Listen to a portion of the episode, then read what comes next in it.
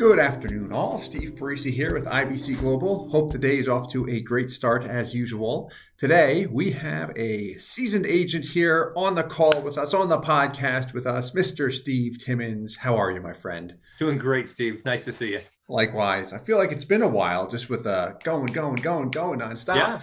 Yeah. But I, I, I talked to you on Teams, you know, with our chat applications and such. So we're still connected. Yeah. yeah. No, it's always been good. You've been know, it's been fun to work with the team. Everybody's just very energetic.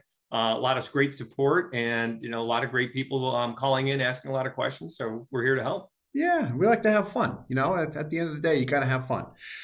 So today, I want to talk about um, a really interesting topic, something you mentioned, you get a lot of questions around, and call it this: is a 1090 design always the best option for a client if his or her goal is maximum cash value?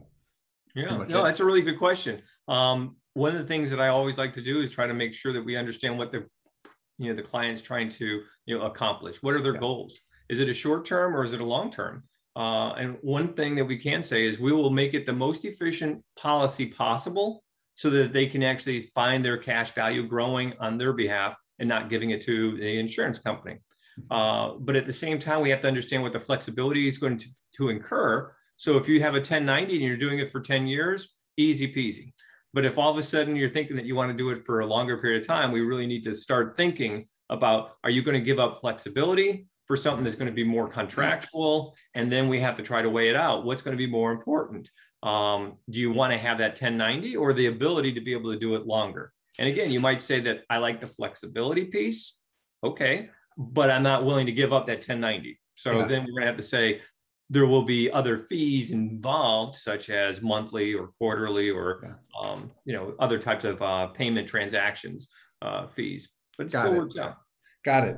Thank you for that. Um, so let me start with this question for listeners. What is a 1090 split? So I know that most people listening know that, but when you hear that phrase 1090 split, if I'm a consumer asking you, how how would you explain that? Yeah, it's a really good question. Um, what that means is we're taking 10% of your contribution and we're putting it towards the cost of the insurance. So, for example, everybody wants to know how can I get cash value? Well, the PUA rider is basically going to allow you to put money towards the cash. So, can we do it 100%? No, it is still a life insurance policy. And so, we're reminded by the life insurance companies that there's a minimum amount, no less than 10%. So, we'll put 10% towards the actual cost of the insurance, which is the base policy, and then the 90% is what we put towards the PUA, the paid up addition. That's mm-hmm. going to go towards your cash value. And over time, that 90% is constantly growing your death benefit, it's yeah. including your cash value growth, it's giving you more guarantees and more dividends along the road. So it definitely um, starts to add up. Yeah, you got it. And if I may interject a little bit as well, I mean, that 1090 split, kind of where it comes from as well. So, just like you said, if you're paying money into a policy, it can go toward the premium or it can go toward the PUA rider.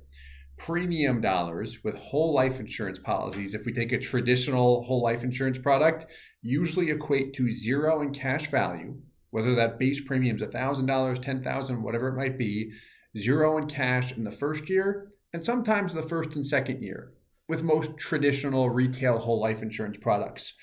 But as time passes, those premium dollars do come back to cash value. But right off the bat, I have nothing in cash value. That's where people look at it and say, ah, that's where I'm not attracted to a whole life insurance policy. I don't like giving up money. Sure. PUA dollars go right to cash value show up in cash value, begin to act, I can access it, begin to compound based on the guarantees, the dividends, all that good stuff. And where the 1090 design really comes from is it's not always a, a true 10% minimum. It really has to do with taking a whole life insurance policy and minimizing the premium as low as one particular insurance company will allow you to go contractually. So if we spitball a couple companies, Mass Mutual will allow you to go how low in respect to the total payment on the base premium? 10%. 10%. They won't let you go any lower than that. You can illustrate it, but then they come back and say this won't be approved for sale, it's rejected, revise it. I've tried to push it through before um, years ago. Guardian, on the other hand, to be very, very clear and specific, I'll take this one, will allow you to pay 10x your base premium in PUAs per year. So if you wanted to, technically you could 11x it, but that's only if a one year term rider is attached. If it's not, it's technically 3x the, the base premium PUAs. If we were to take other carriers, um, New York Life actually starts out at 10x, but their limitations gradually decline over time. If you take smaller companies like a Lafayette Life or a Security Mutual, they don't have a multiplier. They have their contract language is a little bit different, where they have a maximum PUA, Lafayette, for example, of 500,000 per year, regardless of what that base premium is. Sure. Sometimes we structure it with a 397 or a 595 with a term rider limits and such. Uh, but there's pros and cons to that. But anyway, I, I know I always give give too much information sometimes, but I just wanted to throw that out there as well because the 1090 split, you get a lot of questions on it. It's always a good topic. Really, what it means, like how you and I would explain it to someone, is really what you're doing is just minimizing your expenses and stuffing money into cash, right? Right, absolutely. Yeah. And then at the same time, we have to also be aware of what happens to that because you've if you've overstuffed the policy, let's say, yeah. Okay. It's coming out from the from the sides, from the fringes of your policy. Yeah. You know, you've overstuffed it. And so what happens is that's where we have to really be looking at the MEC level, the modified endowment contract. Yeah. And in order, you know, there's a couple of things. You know, people have always asked me, you know, so now that we do this 1090, why do I have to be concerned about the MEC? Well, the MEC can't occur because you've either overstuffed it for a period of time. And it just depends on what that period of time is that you're trying to work against, how much you put in there. And then what happens is the way to defeat it is to increase the death benefit. Yeah. So there's two ways to do it. One is by the cost of the insurance itself. The other is through um, term insurance, where it's going to be cost efficient. And so you can raise it that way. Thus, you're getting outside of that 1090. Yeah. But it doesn't mean that it's bad. What it means is it's giving you that opportunity to say, my goal is to put a lot of money in for a long period of time. And that way we can make sure that we're going to be meeting that goal uh, of how much you want to be able to put in. But yeah. at the same time, there's a price for it. Definitely. No, thanks for mentioning that. And one thing, too, I'd like to, to mention before we get into how long we can fund a policy and some of the different limitations, which I know is, is really good to talk about. And you mentioned that before this call, is with the MEC test. It's a good point you mentioned, where as far as hey, if I have a 1090 or a 4060 or a 9010 with 90% base premium, 10% PUA, what is very, very interesting is when you look at that MEC test, especially beyond the first seven years, if a policy is going to MEC, it almost has nothing to do with the actual split or design of that policy. What it has to do with is the death benefit appreciation over time, and of course, my age and how much the cash value is growing with it as well. But what's so interesting is when I run MEC studies and I look at current assumptions, conservative assumptions, guarantees, and make sure that we're not going to MEC in any type of, of situation, I've actually seen more cases, and I've seen this happen in reality too, when people have brought their policies to us, is when I have a higher base premium, if it's between that 30 and 60% range, more people run into modified endowment contracts down the road when they thought they wouldn't, and then they do. And it's never the agent's fault like to, to, find transparency on this is difficult. It has to do with the dividend rate declining, the death benefit did not did not appreciate as fast as the client thought, or I'm sorry, as fast as what was originally anticipated on that illustration, and things are different. And the way to forecast that as an agent is by looking at an illustration with a more conservative dividend, slower death benefit appreciation, and that MEC test better better read no, not maybe or year 23. Like don't play around with that stuff. Um, anyway, that was very technical. I'm sorry to do that. Any questions you have on that? There's a lot of knowledge in that head. That's gotcha. good. It's good, but that's what we're doing. You know, we're trying to make sure that we're not just looking at it for today, but we're looking at the long-term future. Um, you know, we have people from various ages. You know, young kids who are being you know covered by their parents or their grandparents. We're being covered by you know young kids getting out of college. We're getting people who are um, looking at their kids because they're 40 years old, 30 years old, and they're trying to figure out, I want to have something set up for them or for myself so that when I retire, I'm ready to go. And we got people in their 60s, 70s, you know, coming to us as well saying, I need to do something. How can you help me? Um, so there's a whole slew of things, and we want to make sure that we understand all the ins and outs. What's going to what's going to really affect this policy long term? What's going to affect it today? What's going to affect it next year with the upcoming changes? You know, we want to make sure that we're educating not only ourselves but the client themselves so that they truly feel comfortable and that they understand ah this is what we're trying to do i yeah. understand it i want to be able to tell my friends you know what a great uh, job you guys have done here at abc or ibc uh, and trying to make sure that you know we get an infinite banking uh, policy set up for me my family etc Got it. Got it. No, thanks for mentioning that. And it's 100% our process. So let's pretend for a moment that I'm someone and I'm interested in putting in 100 grand per year into a policy. And, and I say to you, I want maximum cash value. I'd like flexibility. And I'm not sure how long I want to pay into it. Maybe it's 10 years that you and I discussed, but maybe it's 30 years. And again, I want maximum cash value. What are going to be some of my options? Yeah. So what we would do is to say, if you're going to be putting in the hundred thousand dollars a year, we would set it up to show you that you know with flexibility. Are you trying to do it on an annual basis, or are you going to be paying on a monthly basis? Yeah. So ideally, I'd like to do it annually, but I, I don't want to get a bill for a hundred thousand each year because yeah, no, cash. Yeah, I, I don't want that. So I mean, I'm fine doing it annually, but let me ask this what's the minimum I can pay because I don't care about the death benefit, the minimum I can pay just to satisfy the insurance and then really grow that cash value? Sure. Yeah. Yeah. I always, you know, talk to them about if you're going to do $100,000, we're going to set it up so that the base policy is going to be at least $10,000. Okay. And then there's going to be like a PUA rider that's going to be attached to that. So you're going to be paying perhaps anywhere between another thousand to maybe 2000 so let's say 12 to 15 just depending on what type of program we're putting you on guardian for, yeah. i'm sorry that 1 to 2000 is that the term rider yes that, that you explain okay keep going yeah. sorry yeah. yeah. so i just want to make sure like with the with the term rider we have to make sure that we're going to make that the policy is going to be whole and yep. that you can still put in the minimum amount and that term rider is going to be somewhere between 11 uh, 10,000. So it's going to be 11,000 to 12,000. Sometimes there might be a little bit more. So that's if we're going to be utilizing something like um, Guardian. If we're using Mass, we're going to put a LISR with it. So you're basically getting the term and you're getting um, the PUA. And then if there's leftover, which we're going to have a lot more leftover, then we go towards the ALIR for Mass. So between those two, we're giving you options to say, here we go, 10% towards the base premium, and there's a little bit of extra we're going to set it up so you're going to get the flexibility. And then we're going to say, you said between 10 years and 30. Mm-hmm. So we need to know where that MEC level is going to be hitting us because after a while, it could hit us after 11 years. With this case, most likely it's not um, because you're putting in a lot of money into it, 11,000, but we're going to double check to see how long. Gotcha. But what we have to do is once we know where that MEC level is, depending on the year that you're doing it, we're going to make it super efficient. If you're going to do it for 10 years, there's going to be less death benefit because we don't need to do it any longer than that. So why pay extra when you don't need to? However, if you're saying, I think I'm going to be going up to 30, I need to design it so that you have that ability to go 30 years.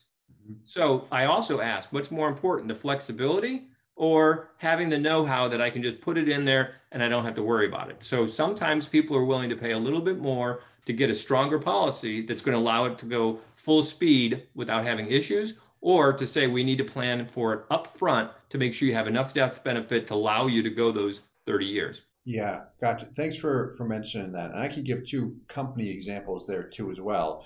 Um, you know, if you look at two of the four major mutuals that have a lot of flexibility, you've got Guardian and Mass Mutual. Cream of the crop in terms of actual historical performance, and you can build in a lot of PUA flexibility with both of them.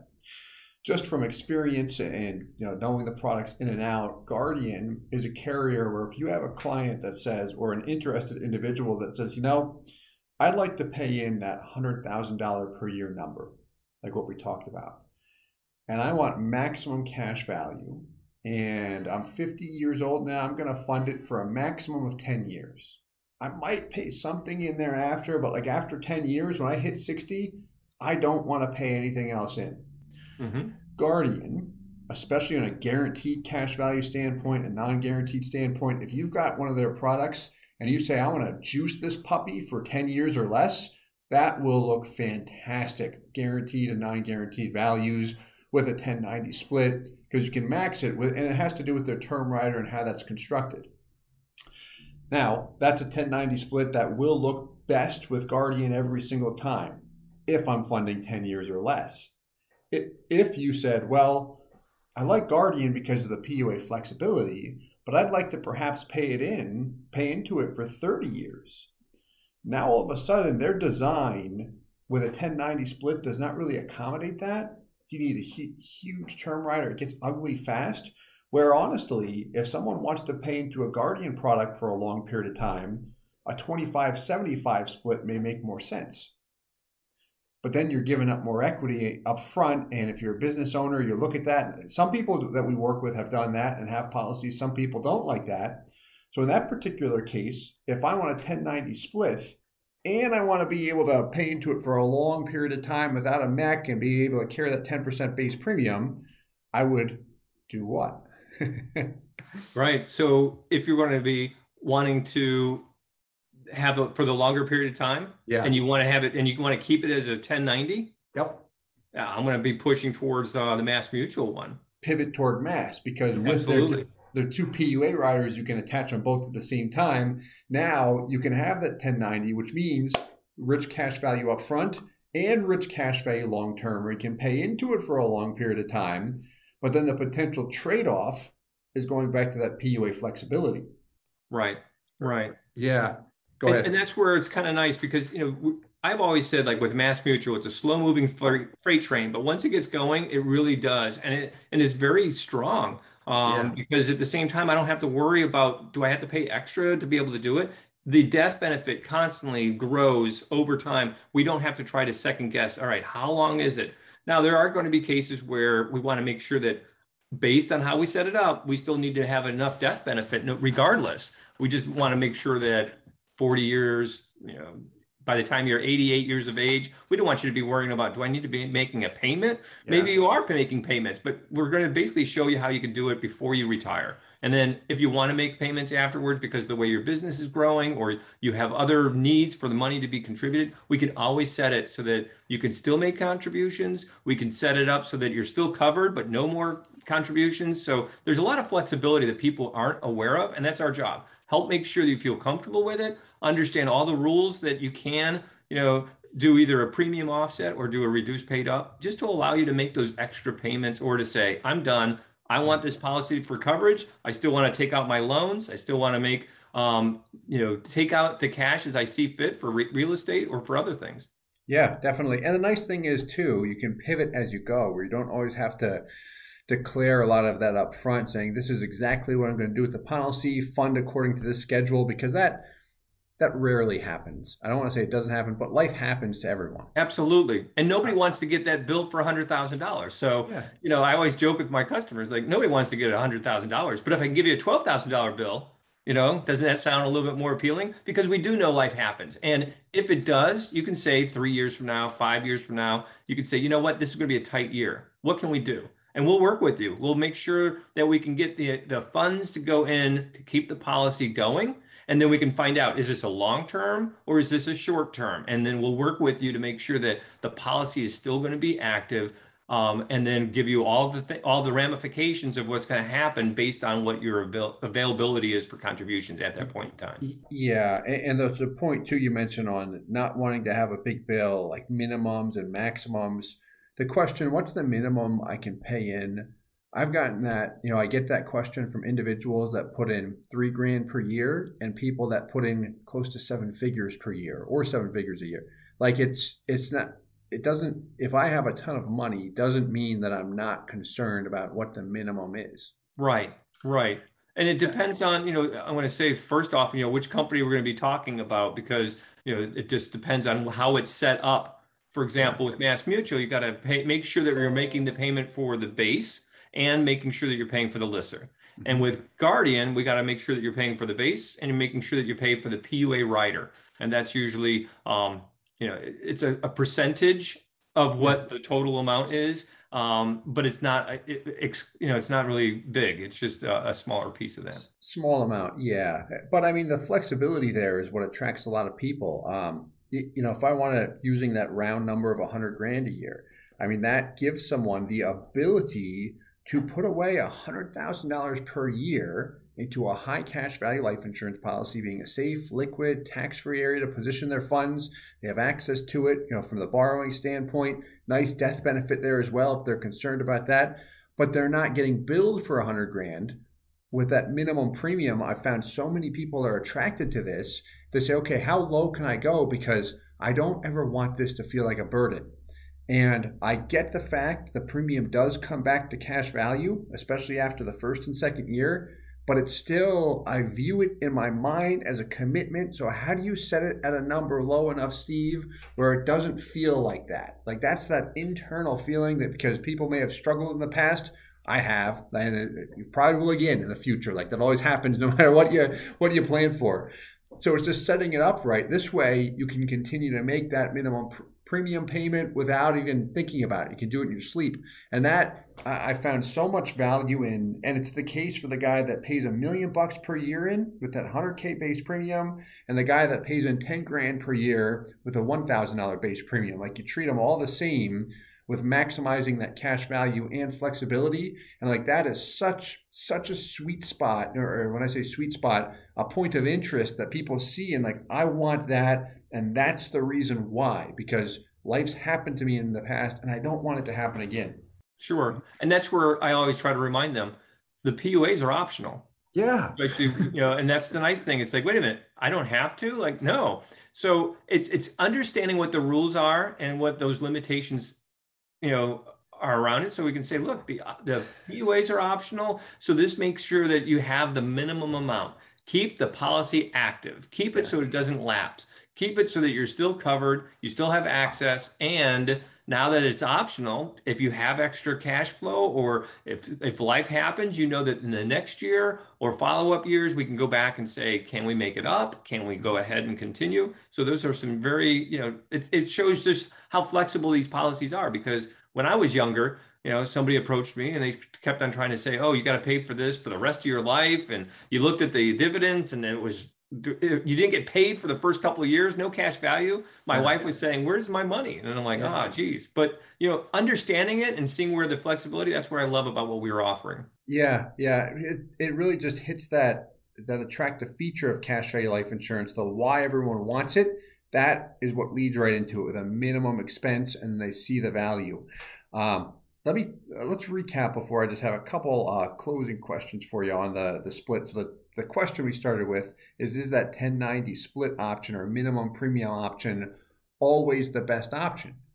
And I mean, really depends on how long you want to fund, what company you're selecting. I mean, eh, we don't have to go through that with Mass and Guardian again, but when when will it really shine? So let me ask this, and this can get a little technical, but it's exactly what corporations and the big players do is if you were to look at different ways to design policies, and someone asks you, say I'm a consumer, and I say, I'm concerned about the guaranteed values.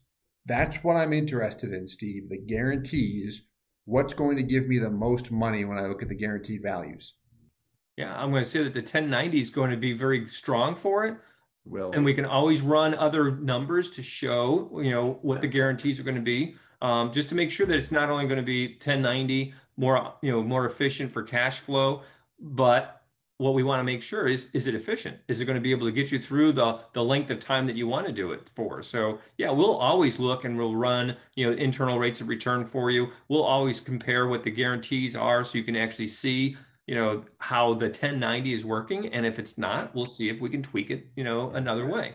Big time. Yeah. The guaranteed values, if you do everything proper from a design standpoint, you will see a minimum premium policy 10 out of 10 times deliver the strongest guarantees. The only way it doesn't is if you're sneaky and you manipulate the illustration, like you put a bigger term rider on, or you're trying not to. You can cheat to make the system, you know, show what you want it to show. But when you're trying to say, hey, what's the highest values guarantees, that 1090 design will do it. When you look at, yeah. And I'll also say it also depends on your health because I've had other people who basically what happens is their health isn't as high as they'd like it to be. Right. And so that does affect the um, guarantees and it also affects the cash flow as well because you're paying more for the insurance at that point Um, but we will work with what you have to make sure that you're going to get the most optimal policy, regardless of your health and regardless of how much you're putting in. Definitely.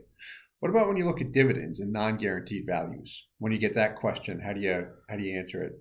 So you're looking at the fact of dividends. What do you mean by that? So when I look at the non-guaranteed values on an illustration with a minimum premium product, 10%, will that give me the greatest value, especially long term? Is a question that we get a lot. Yeah. It's kind of interesting because people get lured into you know something flashy, right? Mm-hmm. Your dividends aren't as paying as much. Okay, I might have low dividends, but let's look at the cash value.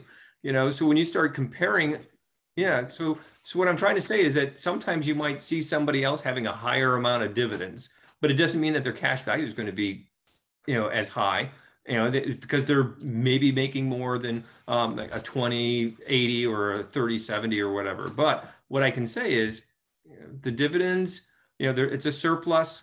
They don't have to pay those. The guarantees, they're guaranteed. Always take one to 2% off of whatever the guaranteed or the dividend rate is, because that's going to be closer to what the internal rates of return are going to be. Yeah. So one to 2% off. And then we can definitely run numbers for you. So you can see guarantees, versus guarantees, dividends, you know, just to kind of show you what those internal rates of returns look like. Mm-hmm. Right on. Thank you for that IRR point too. So then the, the final question, when you look at actual performance, which is hard to come by, um, what do people with policies that have been enforced, when you've seen policies that have delivered the strongest cash values, typically what type, what type of designs do you see there? Or do you ever get that question first? Let me ask that. Yeah, re- rephrase that question again do you ever get questioned uh, as far as actual performance? So not illustrations, meaning not what's projected, but hey, what companies or products have actually delivered the strongest values? Sure, sure, and, and that's one of those things. I do get those questions. They're not very frequent, um, but what we what we really take pride in. We're showing you something that actually has been performed over and over again there's no second guessing of saying this was an illustration, but it looked great on paper, but the actual performance is less than stellar. Yeah. So we always want to make sure that we're giving you something that's worked. Um, I myself, you know, have a policy that we're working with, and so I want to make sure that you know people understand that too, because I'll tell them this is what I've got and this is why I picked it. Um, you know, people always ask, you know, how many policies do you have? you know and i'm like why are you asking? And they're like well i read this book you know from nelson nash and they had a lot of policies. So mm-hmm. it's more or less trying to remind them okay we have to take it into perspective. But there's different reasons. Each policy is set up for a different reason. And don't just think oh i want to have five policies right away. Maximize what you have first and then if you have extra then you can go ahead you know and start divvying them out. So to answer that question again you know what about the performance? Yes we will look to make sure that the performance is going to be just like it's been shown you know and we keep asking other companies that come to us to say how come you're not selling our stuff? Well show us the performance you know show me the money. Yeah. don't just show me on paper that hey this will look good and you know it's all theoretical and it's all into the future but unless you can say yes here's an actual policy 10 years ago and the performance is exactly what we said yeah there you go and that is that's powerful right there because it's a whole nother topic, but that's a big issue just in the industry in respect to whole life insurance products and the, the cash values under delivering from what was originally illustrated. Um, and there's a lot of reasons behind it. But when you have that concrete proof to say, hey, here's what's actually been delivered, test of time, here's the actual policy design that went into it and then we see a different design, maybe with a higher premium split, that has delivered lower cash values, significantly lesser than what was anticipated. So just having that awareness to prevent that moment where I see my actual values, my money, and think, "Oh man, this didn't do what I thought it was going to do," and that's the call it the uh, the emotional point that we want to avoid or make sure it doesn't happen. I don't like it when it happens to me, and no one does for that matter. Right. Yeah. Right. Great. Well, appreciate your time so much. Anything else you wanted to, to mention that I missed? No, it's been you know it's been a really fun ride, and I've enjoyed meeting with uh, the clients that we've gotten, and uh, would love to be able to continue to do more. So let us know how we're doing, and uh, you know we want to be able to work with you further. Yeah, no, no, thank you so much, and I appreciate that, Stephen. You know, it's been a pleasure having you here, and looking forward to working with you in the years to come. Absolutely. Definitely. If anyone would like to reach out to Steve, we've got his contact info below. Feel free to reach out anytime. And Steve, thanks so much for your time. Appreciate sure. it. Sure. Thanks. Take care, everybody. Thanks.